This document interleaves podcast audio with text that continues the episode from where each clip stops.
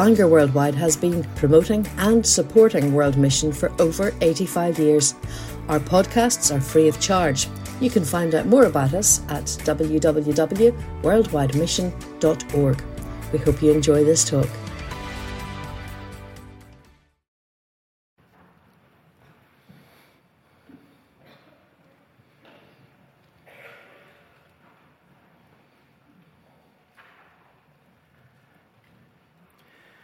This morning I shall begin by reading Isaiah 63, verse 15 to 65, 12. In other words, we are skipping several chapters. 63, 15 to 65, 12.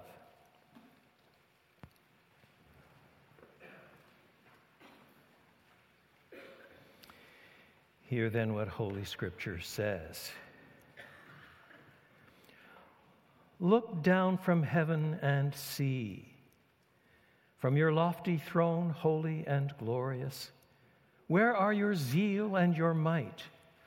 Your tenderness and compassion are withheld from us. But you are our Father, though Abraham does not know us or Israel acknowledge us. You, Lord, are our Father. Our Redeemer from of old is your name. Why, Lord, do you make us wander from your ways?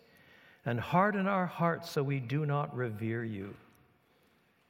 Return for the sake of your servants, the tribes that are your inheritance. For a little while your people possessed your holy place, but now our enemies have trampled down your sanctuary. We are yours from of old, but you have not ruled over them. They have not been called by your name. Oh, that you would rend the heavens and come down, that the mountains would tremble before you, as when fire sets twigs ablaze and causes water to boil. Come down to make your name known to your enemies, and cause the nations to quake before you. For when you did awesome things that we did not expect, you came down, and the mountains trembled before you. Since ancient times, no one has heard, no ear has perceived no eye has seen any God besides you who acts on behalf of those who wait for him. You come to the help of those who gladly do right, who remember your ways. But when we continue to sin against them, you are angry. How then can we be saved? All of us have become like one who is unclean, and all our righteous acts are like filthy rags. We all shrivel up like a leaf, and like the wind, our sins sweep us away. No one calls on your name or strives to lay hold of you. For you have hidden your face from us and have given us over to our sins. Yet you, Lord, are our Father. We are the clay. You are the potter. We are all the work of your hand. Do not be angry beyond measure, Lord. Do not remember our sins forever. Oh, look on us, we pray, for we are all your people. Your sacred cities have become a wasteland. Even Zion is a wasteland, Jerusalem a desolation. Our holy and glorious temple, where our ancestors praised you, has been burned with fire, and all that we treasured lies in ruins. After all this, Lord, will you hold yourself back? Will you keep silent and punish us beyond measure? I revealed myself to those who did not ask for me. I was found by those who did not seek me. To a nation that did not call on my name, I said, Here am I. Here am I. All day long I have held out my hands to an obstinate people who walk in ways not good, pursuing their own imaginations, a people who continually provoke me to my face offering sacrifices in gardens and burning incense on altars of brick, who sit among the graves and spend their nights keeping secret vigil, who eat the flesh of pigs and whose pots hold broth of impure meat, who say, Keep away, don't come near me, for I am too sacred for you. Such people are smoke in my nostrils, a fire that keeps burning all day. See, it stands written before me I will not keep silent, but will pay back in full. I will pay it back into their laps, both your sins and the sins of your ancestors, says the Lord, because they burned sacrifices on the mountains and defied me on the hills. I will measure into their laps the full payment for their former deeds. This is what the Lord says. As when juice is still found in a cluster of grapes, and people say, don't destroy it. There is still a blessing in it. So will I do in behalf of my servants. I will not destroy them all. I will bring forth descendants from Jacob and from Judah, those who will possess my mountains. My chosen people will inherit them, and there will my servants live. Sharon will become a pasture for flocks, and the valley of Achor a resting place for herds for my people who seek me. But as for you who forsake the Lord and forget my holy mountain, who spread a table for fortune and fill bowls of mixed wine for destiny, I will destine you for the sword, and all of you will fall in the slaughter. For I called, but you did not answer. I spoke, but you did not listen. You did evil in my sight and chose what displeases me. This is the word of the Lord. Let us pray. And now may the words of my mouth and the meditation of all our hearts bring great glory to your name and strength to your people. O Lord, our strength and our Redeemer, for Jesus' sake. Amen.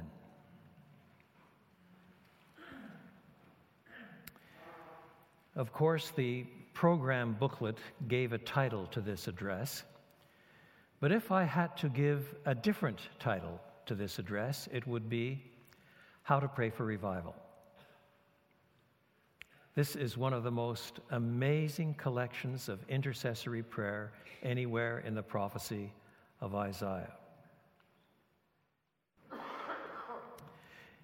Isaiah foresees the calamities of sin and judgment that will befall his people even after they return from the exile.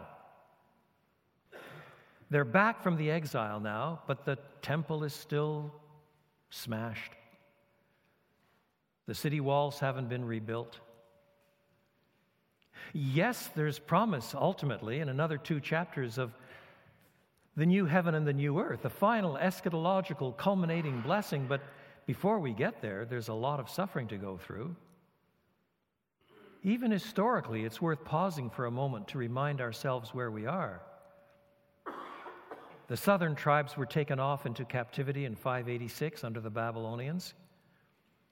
539, they started coming back under Zerubbabel and Joshua, a different Joshua. You can read about him in Haggai. And then there was a return under the ministry of Ezra, and of course, under Nehemiah some decades later. And gradually, the temple was built under the preaching of Haggai and Zechariah, and the walls were rebuilt under the ministry, the administrative leadership of Nehemiah and the hand of God upon them.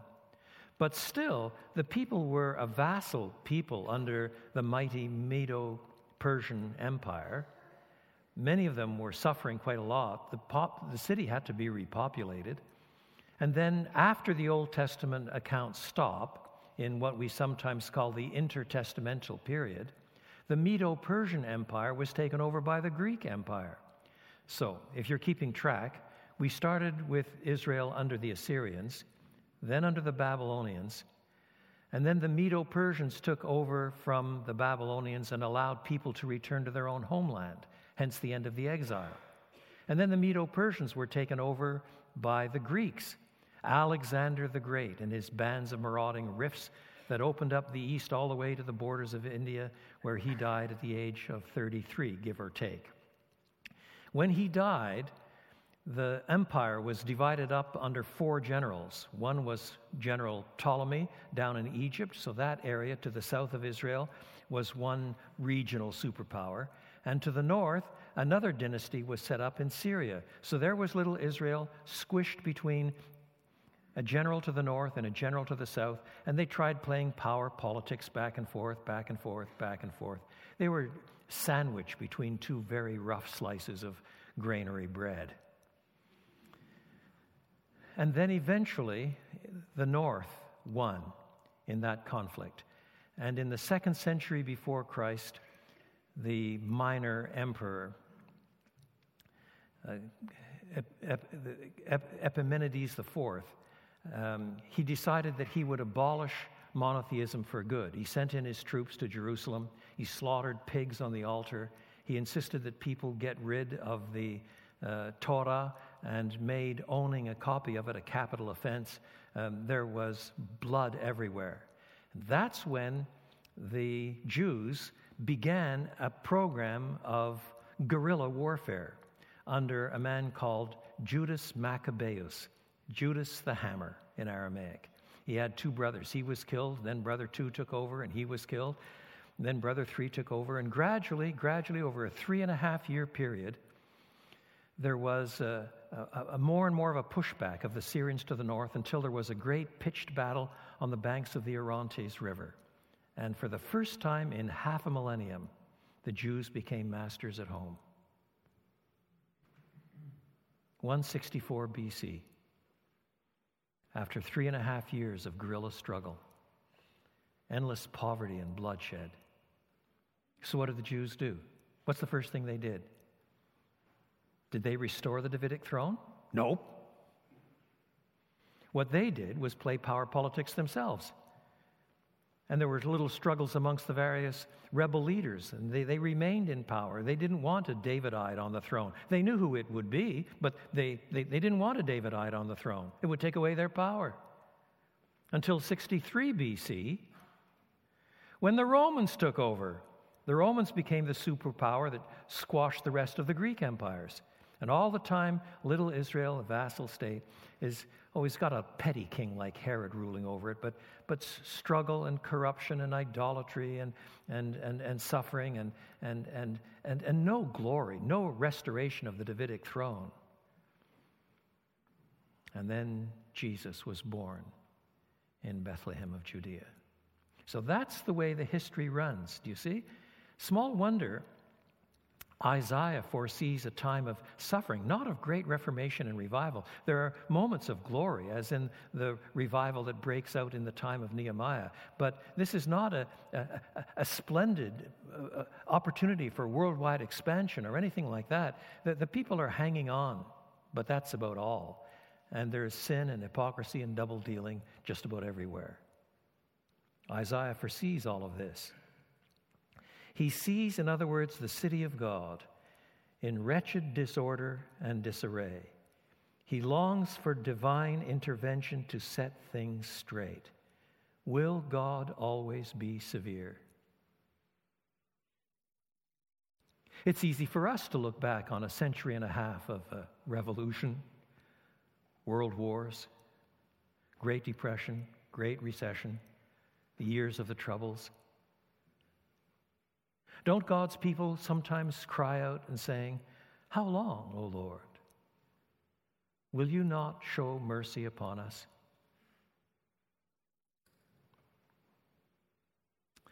So, what we find out in this passage is how once again there is a kind of bifurcation, a kind of running tension in the text. On the one hand, the God of severity is disclosed. But he's disclosed in the desperate prayers of God's sinful, shattered people. Let me repeat that. God discloses himself as the God of severity in the first part of our passage, 63:15 to 64:12. But he is disclosed in the desperate prayers of God's sinful, shattered people. Listen to their questions as they approach God. Number 1. There are 7. Number one, where is your love? Verses 15 and 16. Look down from heaven and see, from your lofty throne, holy and glorious. Note that expression. Isn't that wonderful? Your lofty throne, holy and glorious. We'll come back to it. Where are your zeal and your might? Your tenderness and compassion are withheld from us. But you are our Father. Though Abraham disowns us, though he doesn't know us, or Israel acknowledges you, at least, O God, you are our Redeemer from of old. Where is your love? If you really care for us, why are we suffering so much? Why don't you bring in reformation and revival if you love us so much? You surely love us more than Abraham. We can't imagine him abandoning us. And if he did abandon us, you're still God, you're still the Redeemer. Where is your love? That's the first question. Second question Why have you hardened and abandoned us? Verses 17 and 18. Why, Lord, do you make us wander from your ways and harden our hearts so we do not revere you? You see, the language is shockingly blunt. They recognize that God's sovereignty is so sweeping without denying for a moment that they are hardening their own hearts, that they are themselves guilty. They see themselves being guilty under God's sovereignty. And, and, and they, come within a whisker of charging God with giving them the hardness of heart that they are experiencing. Return for the sake of your servants, the tribes that are your inheritance. For a while, a little while, your people possessed your holy place. From the time of Solomon, when the temple was built in the 900s, to the time when it was destroyed under the Babylonians in 586, about three and a half centuries. For a little while, your people possessed your holy place, but now our enemies have trampled down your sanctuary. Why, Lord, do you make us wander from your ways? Why have you hardened and abandoned us? that's the second question. Third question Where is your covenant faithfulness? 63:19. We are yours from of old. But you have not ruled over them, that is, our oppressors, whether it's the Babylonians or the, the Medo Persians or the Greeks. Uh, they've not been your covenant people. We are yours from of old. You, you are our God. Uh, you, you haven't ruled over them, then why are they winning? Why are they oppressing us? They have not been called by your name. You, you, see, that's a question that surfaces many times in different ways in the Old Testament. It's at the heart of the entire prophecy of Habakkuk. Habakkuk can understand that God may use a powerful nation to chasten his people because of their sin. What he can't understand is why God should use a nation which, on any objective scale, is more wicked than the nation of his covenant people to punish the covenant people. Do you see? At, at least we're yours. There, there's something to us. We, we, we are children of the covenant. But they have not ruled over, you have not ruled over them, and yet they're winning. That's the third question. Where is your covenant faithfulness?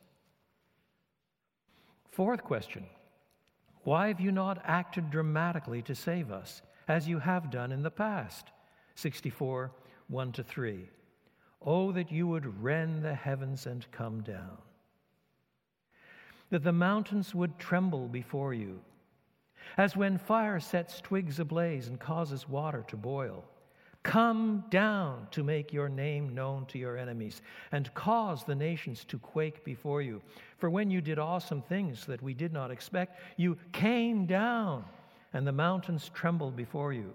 There is God in Isaiah's mind, hidden away beyond the heavens, in the remote abode of the living God.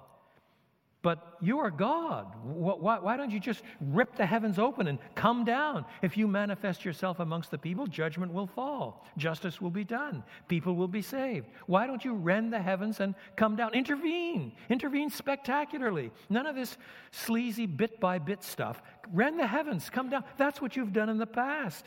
You came down. You did awesome things that we did not expect. You came down, and the mountains trembled before you. Think of what happened when you came down at Sinai, and, and the people trembled in fear. When you came down at, at the Red Sea, and, and the waters opened, and we came through. Things we did not expect. You came down. Why don't you come down again? And of course, we in our turn read of the Reformation and say, Why don't you come down and visit Europe again? You, you, you came down in China. The missionaries left, fewer than a million Christians by any definition of Christian. And now it's hard to estimate exactly, but 80, 90 million Christians. God came down for half a century. And then, of course, something on a similar scale, not quite as large, in Ethiopia when the Italians came in and all the missionaries left in the 1930s. And then the great revival, sometimes called the Evangelical Awakening, the Americans typically call it the Great Awakening. In the 18th century, God came down. Then the New York revival of 1857, which spread to Europe, not least to Northern Ireland in 58, 59. Then Korea in the 20th century. In small measure, I remember when Quebec, in a population of 66 and a half million, had not more than 35 or 36 churches, none with more than 30 or 40 people. In French Canada, suddenly in eight years, we grew from a 35 or 36 churches to 500. God came down. I remember prayer meetings that never ended before midnight. People were too busy praying. And of course, in the Bible, you, you, you think of Reformation and revival under Josiah, under Hezekiah, under Nehemiah in the Old Testament, and many more. So, why have you not acted dramatically to save us? Hmm?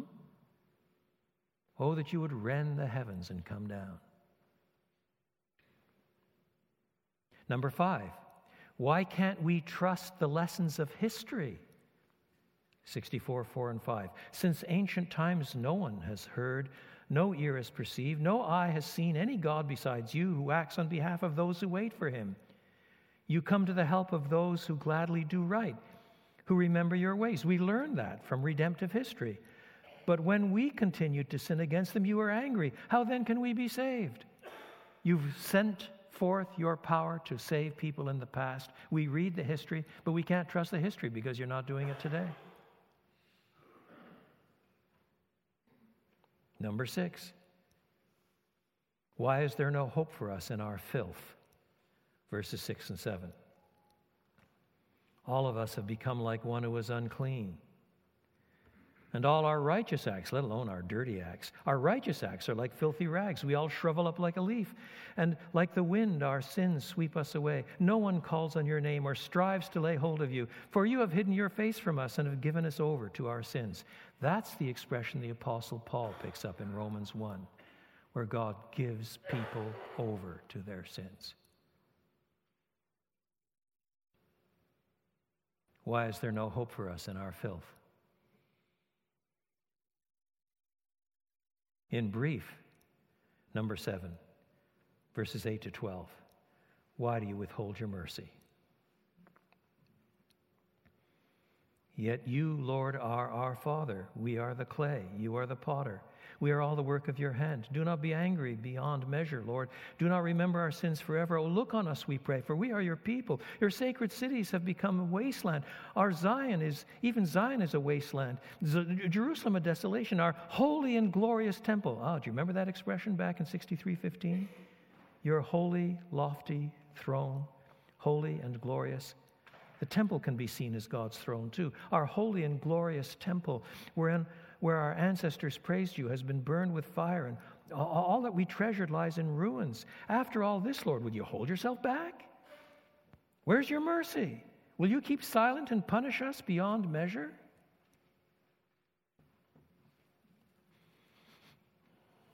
So the prayers have ended with notes of desperation, plea, intercession.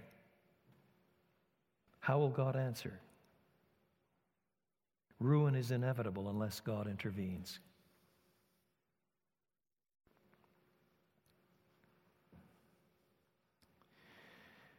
Ultimately, Isaiah will hold out hope of the culminating glory yet to come. We'll focus on that tonight. That's the way the book ends. But in the near term, in the short term, God presents a measure of hope balanced by a measure of threat. He does this in the second part of our passage the hope for renewal in God alone. 65, 1 to 12. The hope for renewal in God alone. These 12 verses are cast in two pairs. Each pair is tinged with tension between the prospect of blessing and the threat of judgment. The prospect of blessing, the threat of judgment. It comes along twice. First, worldwide grace, verse 1, and worldwide justice and punishment, verses 2 to 7. Then the remnant, verses 8 to 10, and the damned, verses 11 to 12. This is dramatic reading. And it gets more dramatic yet, as we'll see tonight. So, worldwide grace, verse 1 of chapter 65. God answers after all of these penetrating, painful, desperate pleas. God responds I revealed myself to those who did not ask for me. I was found by those who did not seek me. To a nation that did not call on my name, I said, Here am I. Here am I. In other words, this is a foretaste of something that is seen throughout the Bible and especially under the terms of the New Covenant. As Paul works it out, as Luke Acts demonstrates, Paul goes into a new town where there are a lot of covenant people in a synagogue that, where the scriptures are read and so on. He preaches, and most commonly he's turfed out. He, he's opposed. He, he's criticized. Uh, who is this Jesus? He can't possibly be the Messiah. So he goes next door and uh, preaches to the Gentiles instead, and they believe. I revealed myself to those who did not ask for me.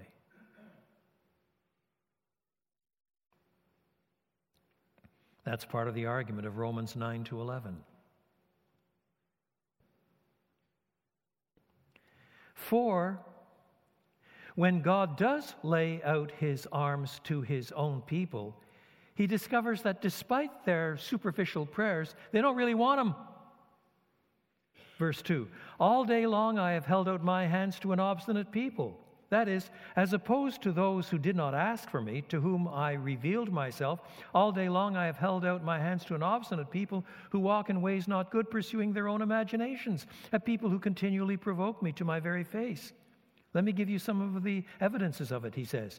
They offer sacrifices in gardens. That is, they don't follow the prescribed legal requirements of going to Jerusalem and the temple. Burning incense on altars of brick, who sit among the graves, the necromancers, spend their nights keeping secret vigil, the abodes of the dead, seances, black magic, tarot cards, who eat the flesh of pigs. They don't even keep the requisite food laws, whose pots hold broth of impure meat. And then they actually say to me, in effect, God says, Keep away, don't come near me, I am too sacred for you. I'm holier than you are. We do similar things today. How many university missions have I spoken at in recent years where Christopher Hitchens is cited? God is not great. God is a genocidal maniac. God is cruel. God is exclusivistic. The God of the Bible is narrow minded and intolerant. Keep away, keep away. I'm too holy for you. That's exactly what this generation says to God. Such people are smoke in my nostrils, a fire that keeps burning all day. See, it stands written before me, I will not keep silent, but will pay back in full. Justice is demanded. I will pay it back into their laps, both your sins and the sins of your ancestors, says the Lord, because they burned sacrifices on the mountains and defied me on the hills. I will measure into their laps the full payment for their former deeds. Have you noticed what sins are particularly set forth here? Nothing about robbing banks. Nothing about rape. Nothing about pornography.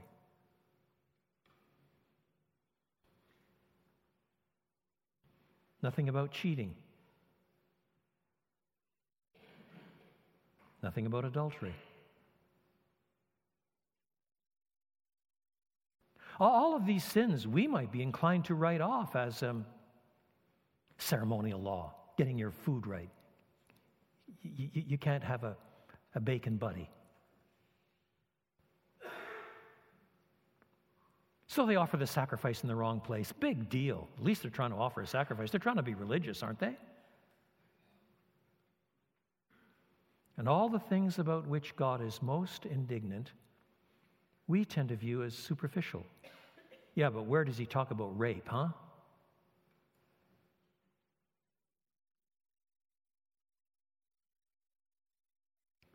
But God sees these things as of the essence of the problem because they're breaking the covenant, they're defying God, they are erecting their own idols.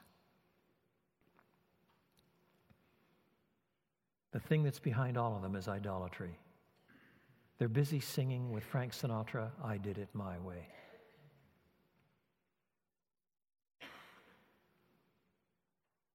And they're so blind, they're so deaf, they're so damnably lost. They don't see what an offense this is to the God who brought them out of slavery and graciously gave them his covenant.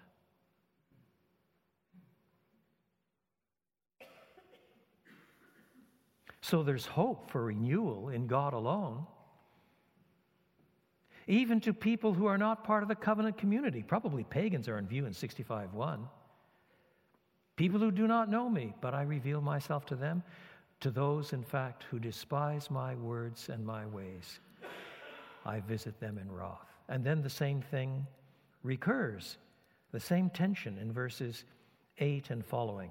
On the one hand, the remnant, verses 8 to 10, and on the other hand, the damned, verses 11 to 12. You see, it's not, at the end of the day, all the Israelites who are lost this way. In fact, the Lord explains, giving a sort of um, object lesson. As when juice is still found in a cluster of grapes, and people say, Don't, don't, don't throw them away, don't destroy it. There's still some blessing in it. Squeeze a little harder, you get some more grape juice. So will I do in behalf of my servants. I will not destroy them all. I will bring forth descendants from Jacob and from Judah those who will possess my mountains, my chosen people will inherit them, and there will my servants live. In other words, the people will come back and settle in Jerusalem again. The temple will be rebuilt. It's like what happens when Paul says, Has God therefore abandoned his people? No, he says, Of course not. He says, I myself am a Jew. God has his own remnant. So also God has his remnant here. Sharon will become a pasture for flocks, and the valley of Achor, a resting place for herds. Here, the prospect is of a return and some measure of blessing, some restoration to the land, and so on. Not now cast in terms of a new heaven and a new earth. We'll come to that tonight. But there will be some blessing for, for my people who seek me. But, on the other hand, as for you who forsake the Lord and forget my holy mountain, who spread a table for fortune and fill bowls of mixed wine for destiny. That is, treating these seers and seancers and necromancers and so on who allegedly control the future. That's where you're putting your hope, that's where you're putting your, your trust. Like the kings of Judah when they were so lost and, and rebellious. They, they wanted the prophet of the Lord to give their opinion as to what was going to happen, but they also wanted the pagan priests and priestesses to come in and give their opinion of what would happen. They spread a table for fortune, fill bowls of mixed wine for destiny. Listen, God says, I will destine you all right. I'll destine you for the sword, and all of you will fall in the slaughter. For the truth of the matter is, you picture yourself as calling upon me, hence the prayers of agony and desperation that we saw two chapters back. But the truth of the matter is, he said, although you picture yourself this way, I called for you. But you did not answer. I spoke, but you did not listen. You did evil in my sight and chose what displeases me. If there's hope for renewal, it's hope in God alone. But meanwhile, there is still this terrible threat. Now, I want to conclude a little differently this morning. I want to conclude with two conclusions a theological one and a practical one. The theological one I've alluded to two or three times in this series, but it's time that I brought it together to make it a little more integrated. I would argue that the Bible affirms, amongst other things, two propositions which it expects believers to hold on to. Now, many more propositions, I'm just referring to two. Here they are. Proposition number one God is absolutely sovereign but his sovereignty never mitigates human responsibility. Let me repeat God is absolutely sovereign, but his sovereignty never mitigates human responsibility. Do you have that one? Number two. Human beings are morally responsible creatures. By that I mean they choose and their choices are significant. They believe, they disbelieve, they obey, they disobey, and so on. They are humanly responsible creatures. But their responsibility does not make God absolutely contingent. It's not as if God is somehow waiting for human beings to finally do something, otherwise, his hands are tied behind his back. Now, both of those propositions are taught everywhere in Scripture, and in some places they are brought together, as in the prophecy of Isaiah. Let me repeat the two propositions again. Number one, God is absolutely sovereign, but his sovereignty never mitigates human responsibility. Just because God is sovereign over an event doesn't mean that the human beings that are engaged in that event aren't held to account for what they do. And human beings are morally responsible creatures before God, but that doesn't make God contingent. Now, let me give you three passages of Scripture two from outside Isaiah, one in Isaiah, so that you see where this is going. One that I alluded to briefly two days ago is Genesis chapter 50, verses 19 and 20. You will recall the setting. The old man Jacob has finally died. And Joseph's brothers are afraid that now that the old man is dead, he will take vengeance upon his brothers for the fact that they sold him into slavery. And when Joseph hears about this, he's a bit hurt that they think that he's so vindictive. And he reasons his way through those events. And he says, Genesis 50 19, You intended it for evil, but God intended it for good, to save many people alive as this day. Now, to understand the power of what Joseph is saying, you need to think through what he did not say. He did not say, God's intention was to send me down to Egypt in an air conditioned, chauffeur driven limousine, but unfortunately you guys mucked it up, and as a result, I went down as a slave. It's not portrayed that way. Nor is it portrayed, You sold me into slavery because God wasn't watching that day. He was going for a stroll. But you know, when he did engage, he's so good at his chess moves that he, he played things around so that although I went down as a slave and suffered quite a bit, nevertheless, he brought out uh, something glorious at the end. He doesn't say that. Rather, in one and the same event, there were two actors with different motives. You intended it for evil, God intended it for good. It's not just the brothers acting, but whatever was evil in the event was their fault. It's not just God acting, But God's actions and intentions in the whole event were entirely good. God stands behind good and evil. But he doesn't stand behind good and evil symmetrically, that is, in the same way. He stands behind good in such a way that it is clear in Scripture that God is the author of all good. He is to be praised for it.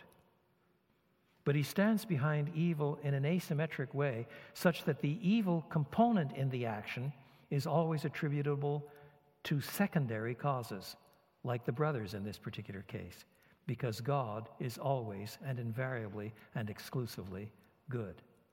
He's not sometimes good or partially good. He's good, good, good, good, good. He's always good. Those are the two propositions. Now turn to Isaiah chapter 10. This is in the first part of the book where Isaiah has already, t- where the Assyrians have already taken over the northern tribes. Um, and they're threatening Jerusalem. And God says, Isaiah 10, verse 5 Woe to the Assyrian, the rod of my anger, in whose hand is the club of my wrath. In other words, God depicts the Assyrians as God's own club of anger, which he is using to chasten the Israelites. I send him, that is, God sends Assyria against a godless nation. He means the Israelites. I dispatch him against a people who anger me, to seize loot and snatch plunder, and to trample them down like mud in the streets.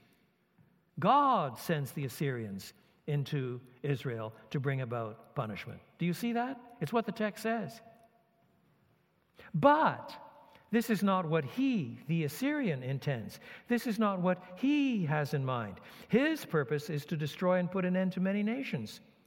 He boasts are not my commanders all kings? He says, That is, even my commanders are equivalent to petty kings in your small little countries. Has not Calno fared like Carchemish? Has not Hamath like Arpad? And Samaria like Damascus? That is, cities that he's already destroyed. Verse 12 When the Lord has finished all his work against Mount Zion and Jerusalem, because the Assyrians will threaten the city and besiege it, and there will be suffering. And this is all part of God's work to punish his own covenant community by the hand of a barbaric bunch of military strengths.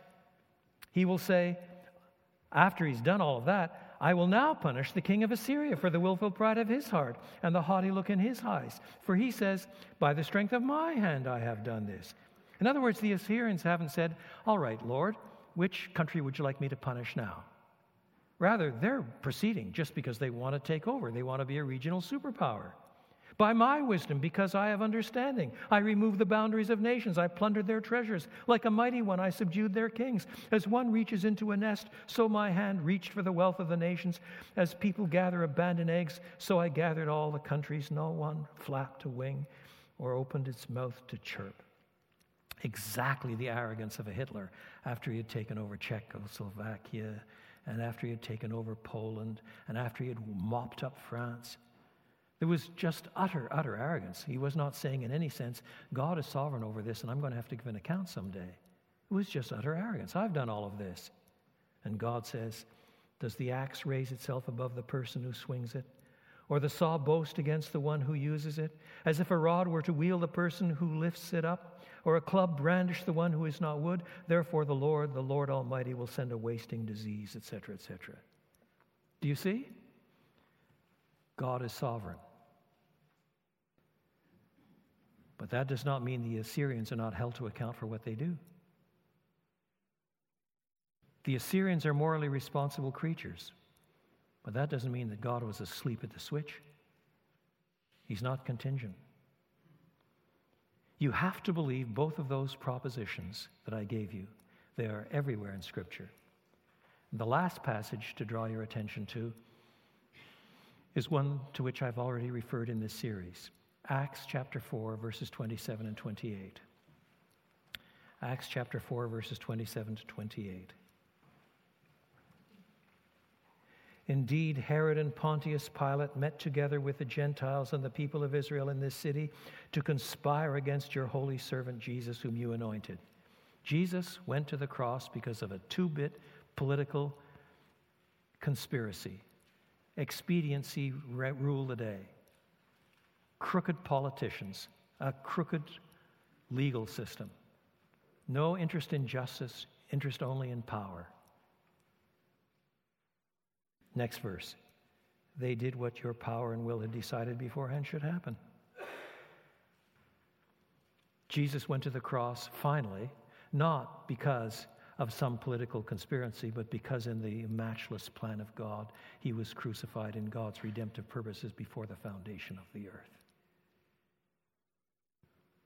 But God's sovereignty in the event of Christ's crucifixion did not mitigate the responsibility of those who put him on the cross. It does not mitigate our responsibility for whose sins he bore our penalty. God is sovereign, but that doesn't mitigate the responsibility of the human actors.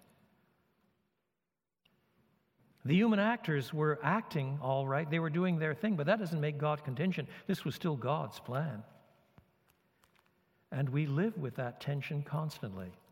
So, also in our passage now in Isaiah 63, 64, 65, God is recognized by his prayer warriors He's recognized as the one who alone can bring about redemption, as the one who can uh, open the heavens, rend the heavens, and come down, as, as, as the one who, who is sovereign over even, even over their hard hearts.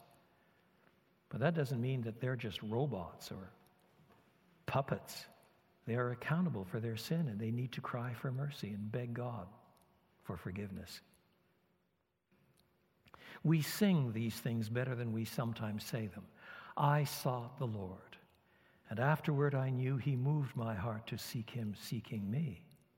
It was not I that found, O Savior, true. No, I was found by thee. And then picturing Peter walking on the water, thou didst reach forth thine hand and mine enfold. I walked and sank not on the storm swept sea. 'Twas not so much that I on thee took hold as thou, dear Lord, on me.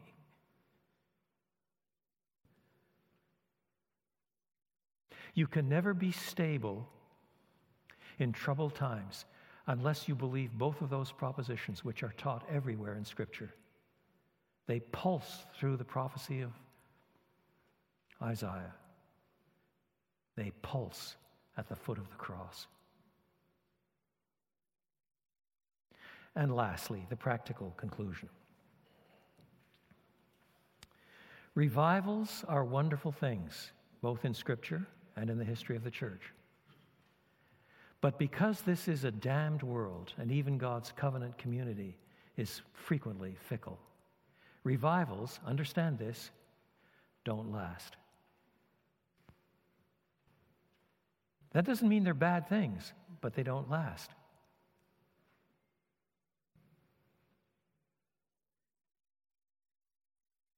The re- revival and reformation under Joash didn't last.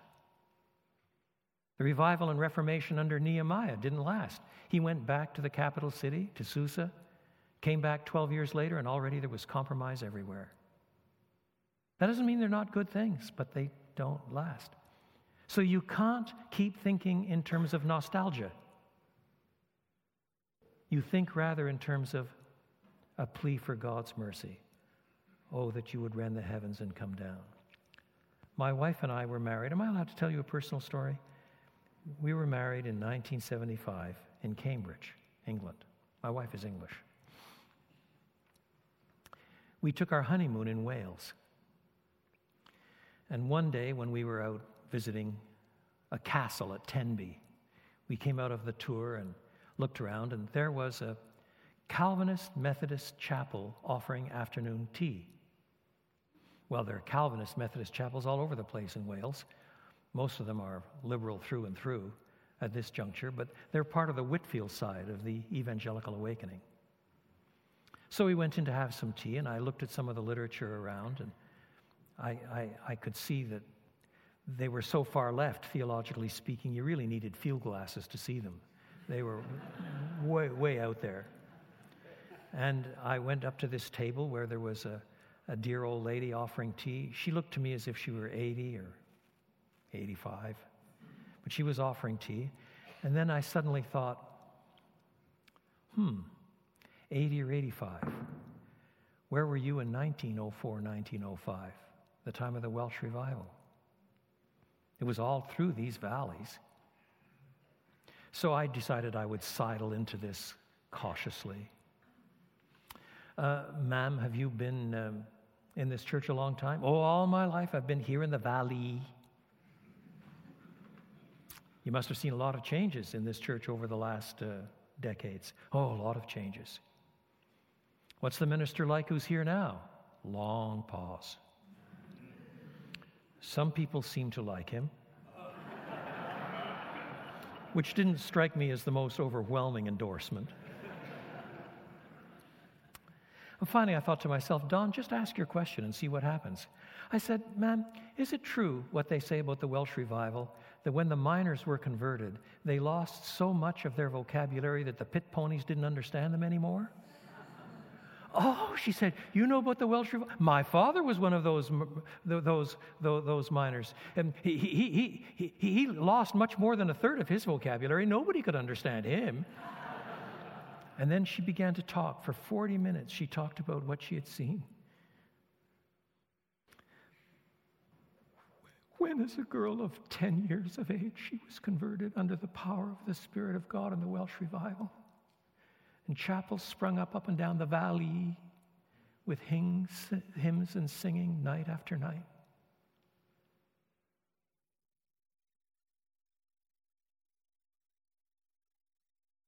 I finally said to her, My dear sister in Christ, what are you doing now for gospel instruction? How are you fed by the Word of God today? She reached across the table and patted my hand. She said, I listened to Back to the Bible broadcast out of Monaco on Trans World Radio.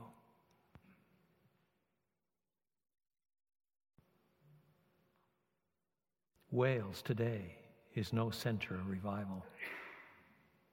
It's still living on yesterday's memory. Just as Ireland lives on 1859.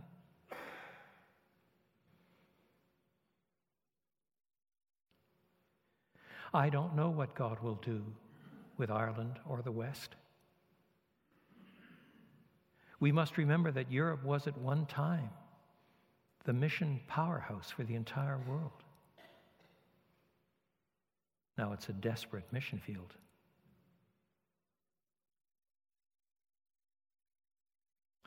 Only 0.85% of the people in Yorkshire go to church once a month or more. And it's 0.4% who are evangelicals, and both numbers are declining. Those are figures comparable to Japan.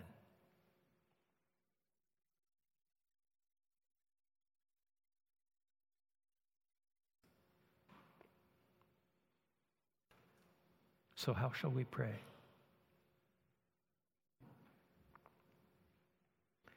Let us pray.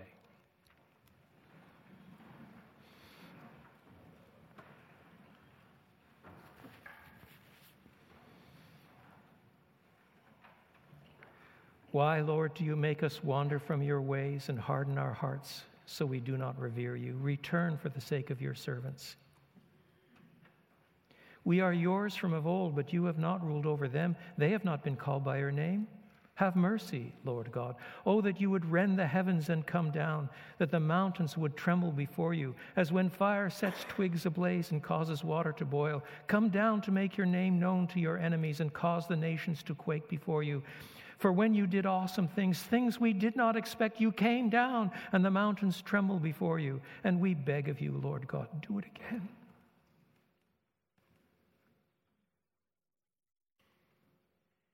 For Jesus' sake. Amen.